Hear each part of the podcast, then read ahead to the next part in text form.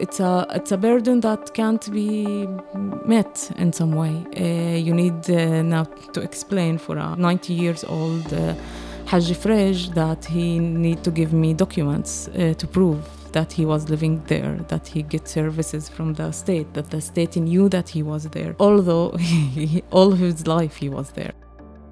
There is the spectrum of decisions that the police have to take somewhat professionally. Uh, of course, professionally in the context of Palestinians in Israel is not exactly professional. It's always uh, part of a very political and, as a matter of fact, colonial approach to Palestinians. So basically, with the forming of the new government and the coalition agreements of some of the parties, they uh, clearly agreed that they will uh, take away some of these budgets that were allocated to the Arab society in uh, government resolution 550 and that they would uh, shift shift them into areas that are more in line with the priorities of the new government which we all know is uh, far right, prioritize the religious sector and Jewish identity and Jewish sector overall. Welcome and thank you for tuning in. I'm Miriam Azem from Adalah, a Palestinian human rights organization and legal center based in Israel. For more details about Adalah and our work, check out the link in the bio of this episode. In today's episode, we'll take a look at the passing year, the legal challenges and oppression we witnessed during 2023. We're recording this episode with heavy hearts during the darkest days that the Palestinian people have lived through since the 1948 Nakba. Israel's military campaign on Gaza over the last almost three months, resulting in an unprecedented level of destruction and killing in the even more tightly besieged Gaza Strip, is beyond imagination and is a genocide in the making. 2023 as a whole was a catastrophic year for Palestinians in Israel, the West Bank, Jerusalem, and Gaza. The year started with a coming into power of the current extremist right wing government, committing to escalating the oppression against Palestinians. And indeed, during this past year, the Knesset passed a series of laws that severely violate the fundamental rights of Palestinian citizens of Israel and implemented policies directly targeting them. The Israeli military and settlers engaged in some of the most severe acts of violence we witnessed in decades against Palestinians in the West Bank, with more than 500 killed, including over 110 children in 2023. In this short episode, we will focus on three specific topics concerning serving Palestinian citizens of Israel that span across our three legal departments. Joining me for this conversation is attorney Maisana Morani from Adalah's Land and Planning Department. Attorney Adi Mansour from Adalah's Civil and Political Rights Department, and attorney Salam Irshid from Adalah's Social and Economic Rights Department. فال 1914 أقاموا إجداد أباب أبانا المقبرة الإسلامية في 1914 وين كيان دولة إسرائيل أو حكومة Maysana, you're leading two significant legal battles on behalf of Bedouin villages in the Nakab against their forced displacement. In 2023, you've received a decision in one of them from an Israeli magistrate's court which greenlit the forced displacement of the Bedouin village of Ras Jaraba, which you're currently in the process of appealing. Can you provide our listeners with an overview of this case, the decision, and its implications? Ras Jaraba is one of the major cases I have been working on for the last four years. It's a case where the the state of Israel is planning to displace a Bedouin community of 500 people from the land where they have been living for ages, even before 1948, in order to expand uh, and build a new neighborhood of the Jewish city of Dimona. It's a case that demonstrates the, the Israeli land policies in the most clear way a policy that is built on two principles a principle of taking the land of the Bedouin and ignoring their rights and, and concentrating them on, into townships, and using this same land uh, in order to Judaize uh, the Negev, the Naqab. And by saying Judaization, I know it sounds uh, weird uh, in, in English, but it's actually a term used by the Israeli government itself. It's not a term that we created to describe this policy, but it's written even in official uh, documents um, that this is the main uh, purpose of this uh, policy. And it's also written in the Jewish nation state law in Article 7 that's speaking about uh, developing in, in Jewish settlements as a national value. So the case uh, of Ras Ijraba demonstrates this policy in, in the most clear way uh, possible we have we have people who have been living there in their village for uh, for for before the establishment of the state of Israel, before the Nakba, and now uh, the state of Israel decided to to submit motion to displace them, and uh, we need now to prove that they have been living there, to have been living in the exact same location that they live in now, uh, in order uh, to prove uh, that they are not trespassers.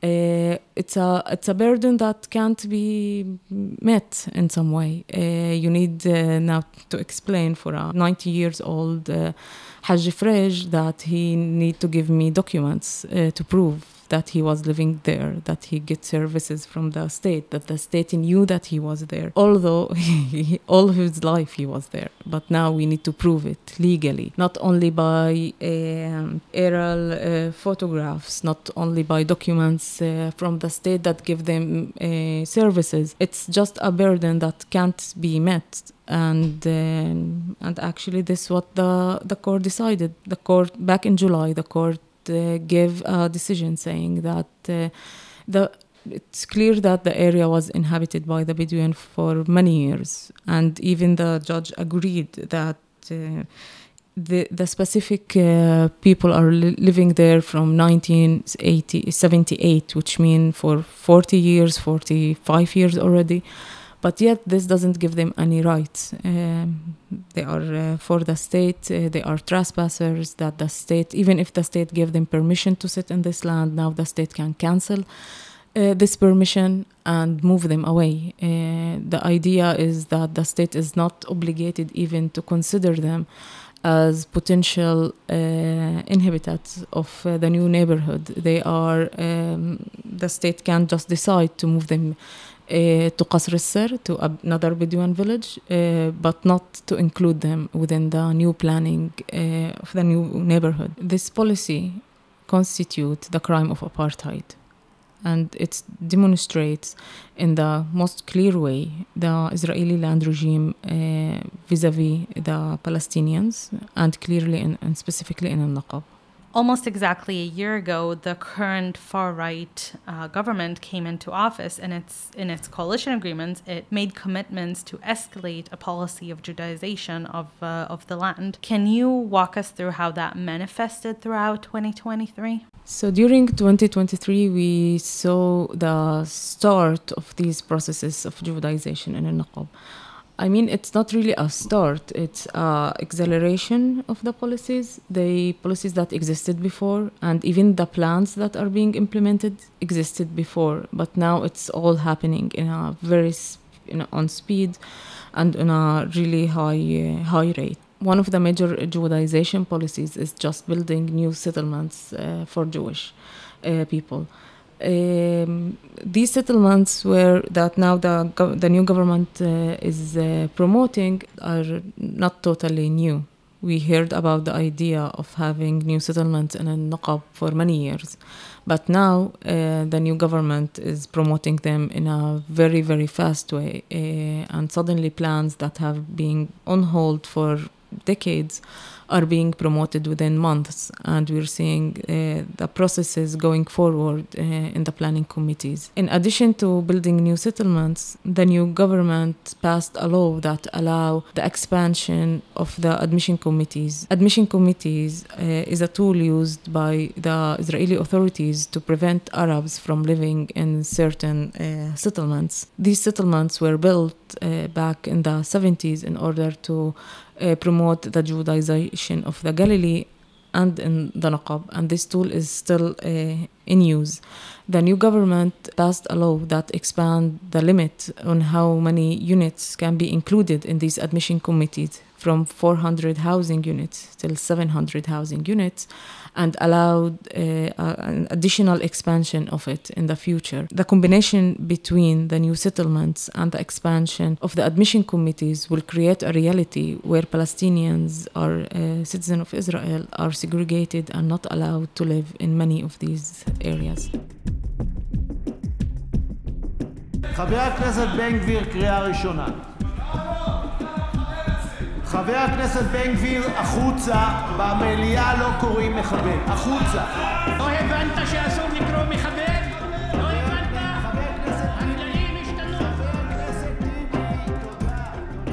Next, I have with me Adi Mansour from Adalah's Civil and Political Rights Department. Adi, in the end of 2022, Itamar Ben Gvir, an openly racist, was appointed to as the National Security Minister.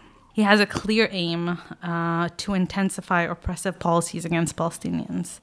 Can you delve into the details of his actions and their impact throughout 2023? So, Mariam, one of the interesting things that happened with the new fascist government uh, is the fact that uh, a settler who is openly racist and fascist towards Palestinians, who believes that uh, Palestinians as group, uh, uh, Palestine as a nationality, are the enemy uh, of him or the enemy of the government, the enemy of Israelis, and especially the enemy of the settlers.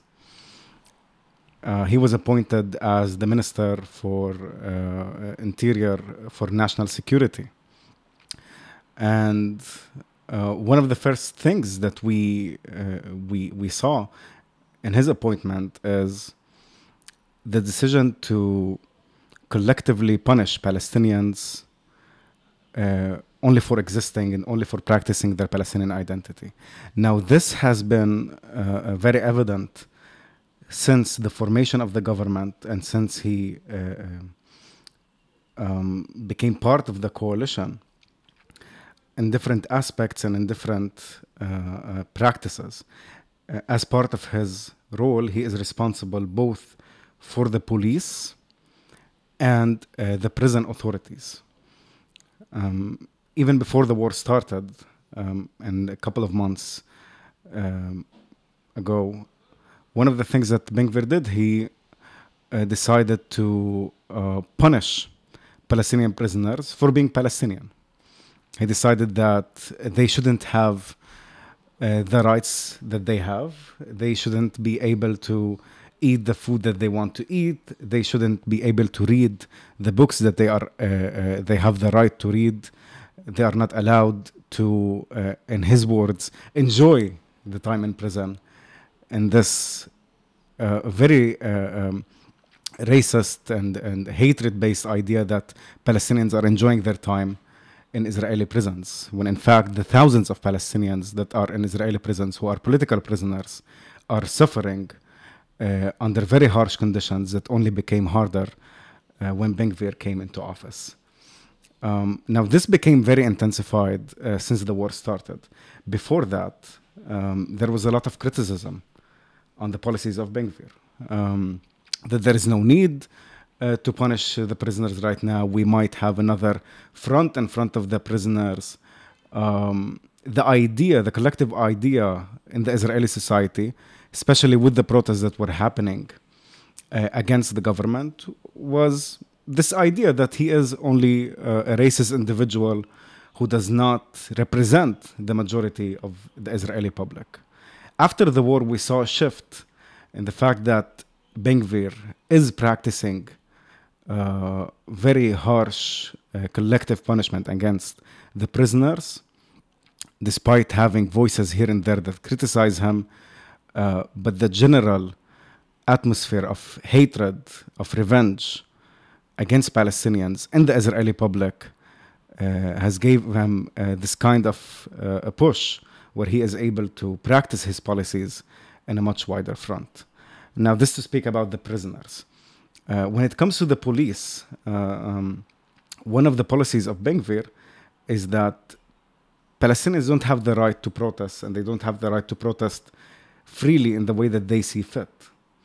Um, in a crackdown on freedom of expression, one of the main things that Ben Gvir did is to prevent altogether any kind of display of the Palestinian flag in public spaces. Um, and an idea that the Palestinian I- uh, identity does not belong to the public sphere, even that of Palestinians.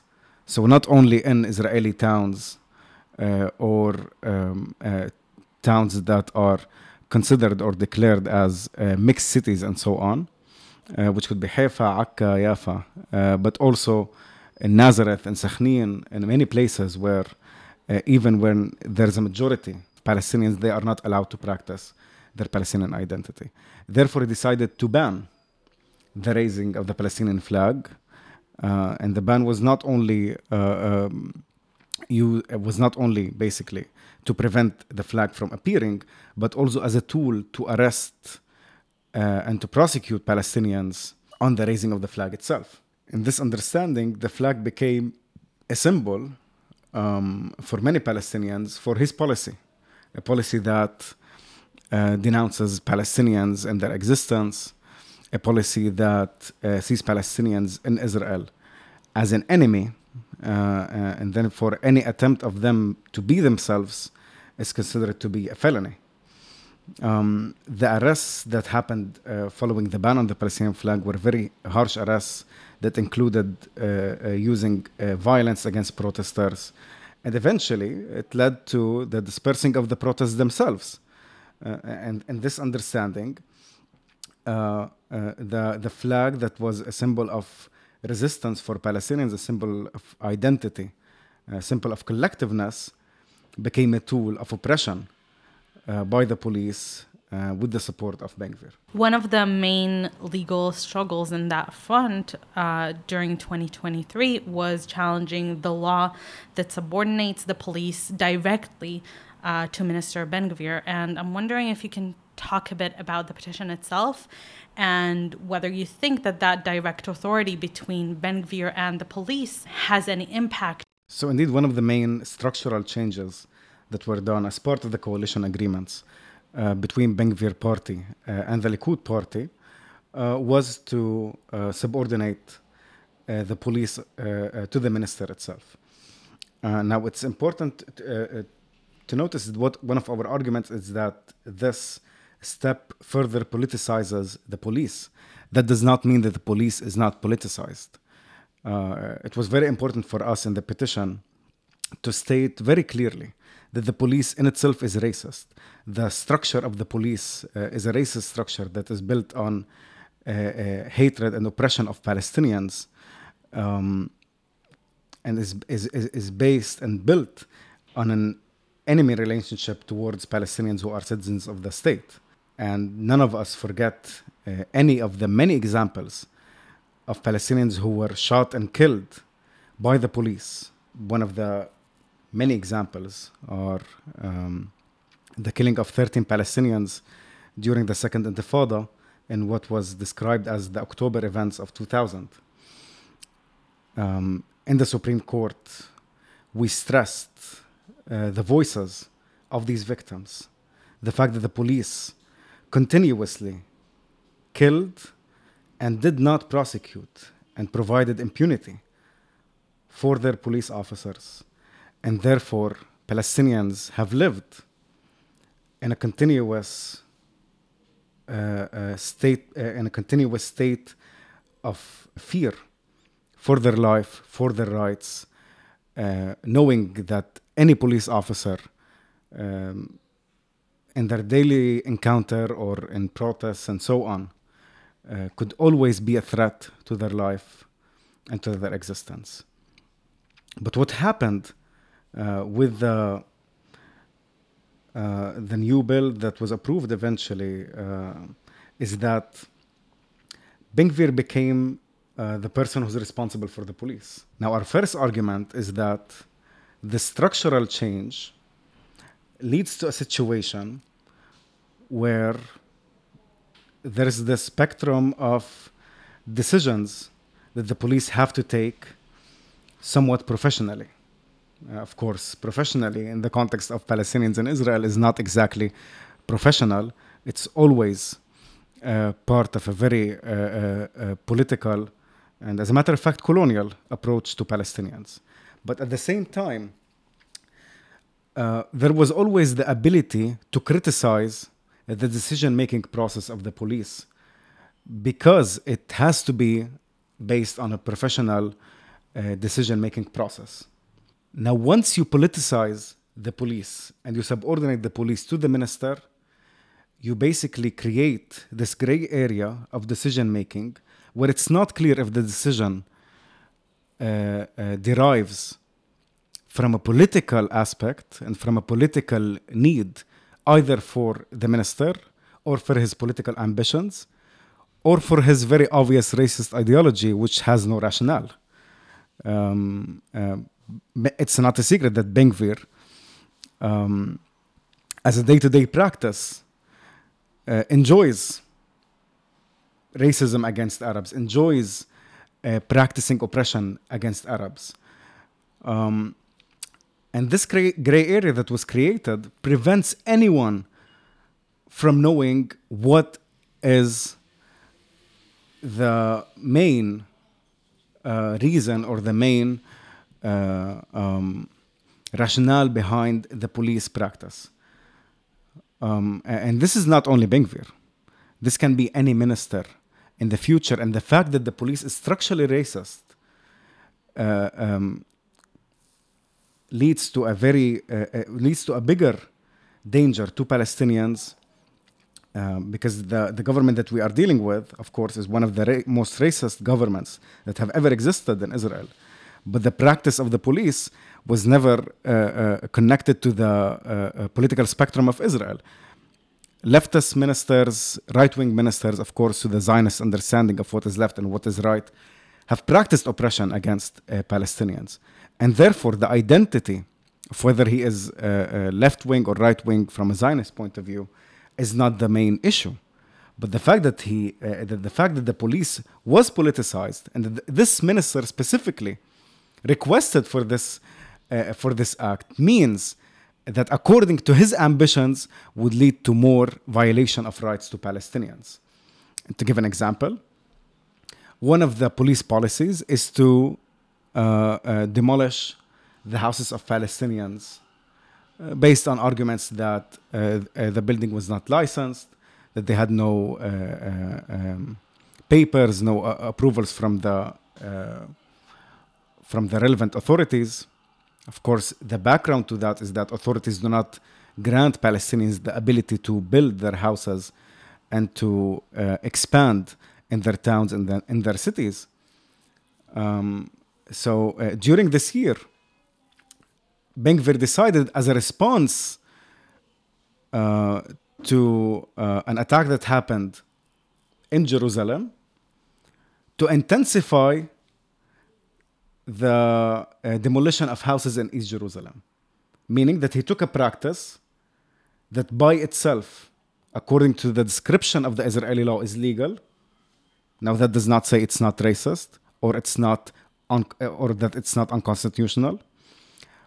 But at the same time, he had political uh, intent and political incentives to provide some kind of result from the power that he has uh, to his voters and to the Israeli public in order to give a, a response from his position against Palestinians. Meaning that you have a structural problem and you have a phenomenon who is Ben Gvir, who controls the system of the police and is able to navigate it according to his policies. Uh, uh, this becomes really problematic, especially for us as lawyers, as uh, uh people who work in the legal field, that you cannot point out. Uh, of course, in the case of Ben Gvir, he is very, very, very honest a lot of times as to why he does these things. But a lot of times we, we don't really know. Uh, but it's very hard to point out the racist motives that declares the policy itself as illegal, even according to the uh, racist system of the Israeli uh, legal system. Thank you so much, and we'll try to explore the relationship between Israeli law enforcement and Palestinian citizens in our upcoming episodes as well. הערבים הם אזרחי ישראל, בינתיים לפחות, יש להם נציגים, חברי כנסת, בינתיים לפחות. בעיניי, אגב, נציגים שהם חברי כנסת תומכי טרור לא אמורים להיות פה, אתם מכירים את עמדתי, אני מחכה להם. Next with me we have Salam, who's been leading Adalah's legal battles in the social economic department over the last year. This includes in the field of education, food security, health, and others. As part of this was uh, also the legal battle to ensure that Palestinian municipalities uh, regional councils in Israel receive the funding they're owed according to government decisions. Salam, can you talk us through the developments in 2023 regarding budgeting for Palestinian towns and villages? Um, yes, so to give a little bit of background, in the year uh, 2021, a five-year economic and social development plan for social for Arab society in Israel uh, was approved as a government resolution, and it allocated 30 billion for the deliver- development of Arab society in various fields fields such as education, welfare, increasing employment, uh, strengthening local government, infrastructure, and more uh, areas. And the proclaimed goal of this uh, resolution was to close the gaps between uh, the Arab society and the Jewish society and, uh, and closing the gaps between the local authorities. Uh, and to bring about uh, economic advancement uh, to the first and their integration in society. Um, so basically, with the forming of the new government and the coalition agreements of some of the parties, um, they clearly agreed that they will uh, take away some of these budgets that were allocated to the Arab society in uh, Government Resolution 550, and that they would uh, shift shift them into areas that are more in line with the priorities of the new government, which we all know is uh, far right, and uh, they prioritize the uh, religious sector and Jewish identity and the Jewish, sec- Jewish sector overall. And so, uh, from the beginning of the year, um, the minister minister of finance uh, Smotrich has uh, declared that he will uh, withhold these some of these budgets. Other parties like uh, Jewish Power uh, tried or even asked formally to rediscuss uh, this plan that was already agreed on on uh, a previous year and basically the reasoning for the, the official reasoning for withholding these uh, these budgets by the minister of uh, finance is uh, he was using the excuse that uh, a lot of these budgets go to organized crime in uh, in Arab localities, but he has gone on multiple press releases and made comments. Uh, showing his true intentions, saying that uh, these budgets were political bribery and that they have no professional uh, basis and shouldn't have been agreed upon and they were taken by uh, the leftiest uh, previous uh, government and are not in line with the priorities of the new government. This is even though we all know that uh, in Arab society there are the highest poverty rates, unemployment rates, food security rates. Uh, we have uh, uh, been discriminated against in uh, multiple uh, governmental uh, services like public transportation, our infrastructure is worse, uh, and so forth. And even the, loc- the Arab local authorities themselves, most of them are on the socioeconomic uh, uh, scale from 1 to 3, which is the lowest rate out of 10. And they have very little revenues that are not from governmental aid. They are in, dependent on governmental aid because also they have, for many reasons, uh, a big reason is because they have been discriminated against with allocating of industrial uh, zones uh, that they could have uh, uh, revenue uh, from. And so um, the Minister of Finance has tried to withhold these part of parts of these budgets for as long as he could, even though the Ministry of Interior, which is responsible for the uh, Arab for the for all the local authorities, uh, disagreed with him and. Uh, um, they uh, emphasized that these budgets are uh, uh, needed. The Arab local authorities have had a lengthy battle from the beginning of the year. They had protests in front of the Knesset. They proclaimed that they will have they if this uh, continues, they will uh, strike their services, including educational services. We in Adalah have sent uh, many letters uh, demanding that uh, uh, budgets be transferred to the Arab localities. And from a legal point of view, um, Smotrich, first of all, he doesn't have the authority to take such a decision. Uh, he doesn't have the authority to cancel a government uh, uh, decision uh, that would need uh, a new government decision, obviously. And his decision to withhold them for with the excuse that it goes to um, criminal entities is it's also unreasonable and for many reasons. The, the Arab local authorities already relied on uh, parts of these budgets um, and uh, relied on there being a government uh, resolution that was approved according to the law. Um, and so um, we were from the beginning in the um, positions that uh, these uh, budgets should be transferred as uh, soon as possible. Um, in the beginning, uh, at the beginning of the war, uh, the minister, Ministry of Interior decided to go forth with transferring part part of this budget, um, two million, uh, uh, 200 million, sorry, for uh, the for the addition to the balance grants which local authorities receive every year, and this is supposed to compensate for historical discrimination in allocating uh, balance uh, uh, balance grants with criteria that was tailored against Arab uh, localities. Um, and so this has been uh, transferred, but Arab local authorities are still waiting for 270 million in uh, in other uh, funds that were meant to advance uh, uh, local government and to bring about uh, economic uh, advancement uh, for them. So you've outlined that a lot of the funds are channeled through separate budgets and specific government decisions, uh, unlike the traditional route through government ministries. What are some of the legal concerns and challenges that arise from this approach? Well, first of all, what happened this year with uh, withholding some of these budgets for such a for many months it proves that we should fight for um, equal budgeting um, outside of these economic plans that are making uh, separate funding, so that we are not we're not dependent on. Uh, the goodwill of uh, this government or that government. I mean, these uh, We are entitled, obviously, to um, governmental uh, budgeting in uh, in all fields uh, equally and uh, based on needs.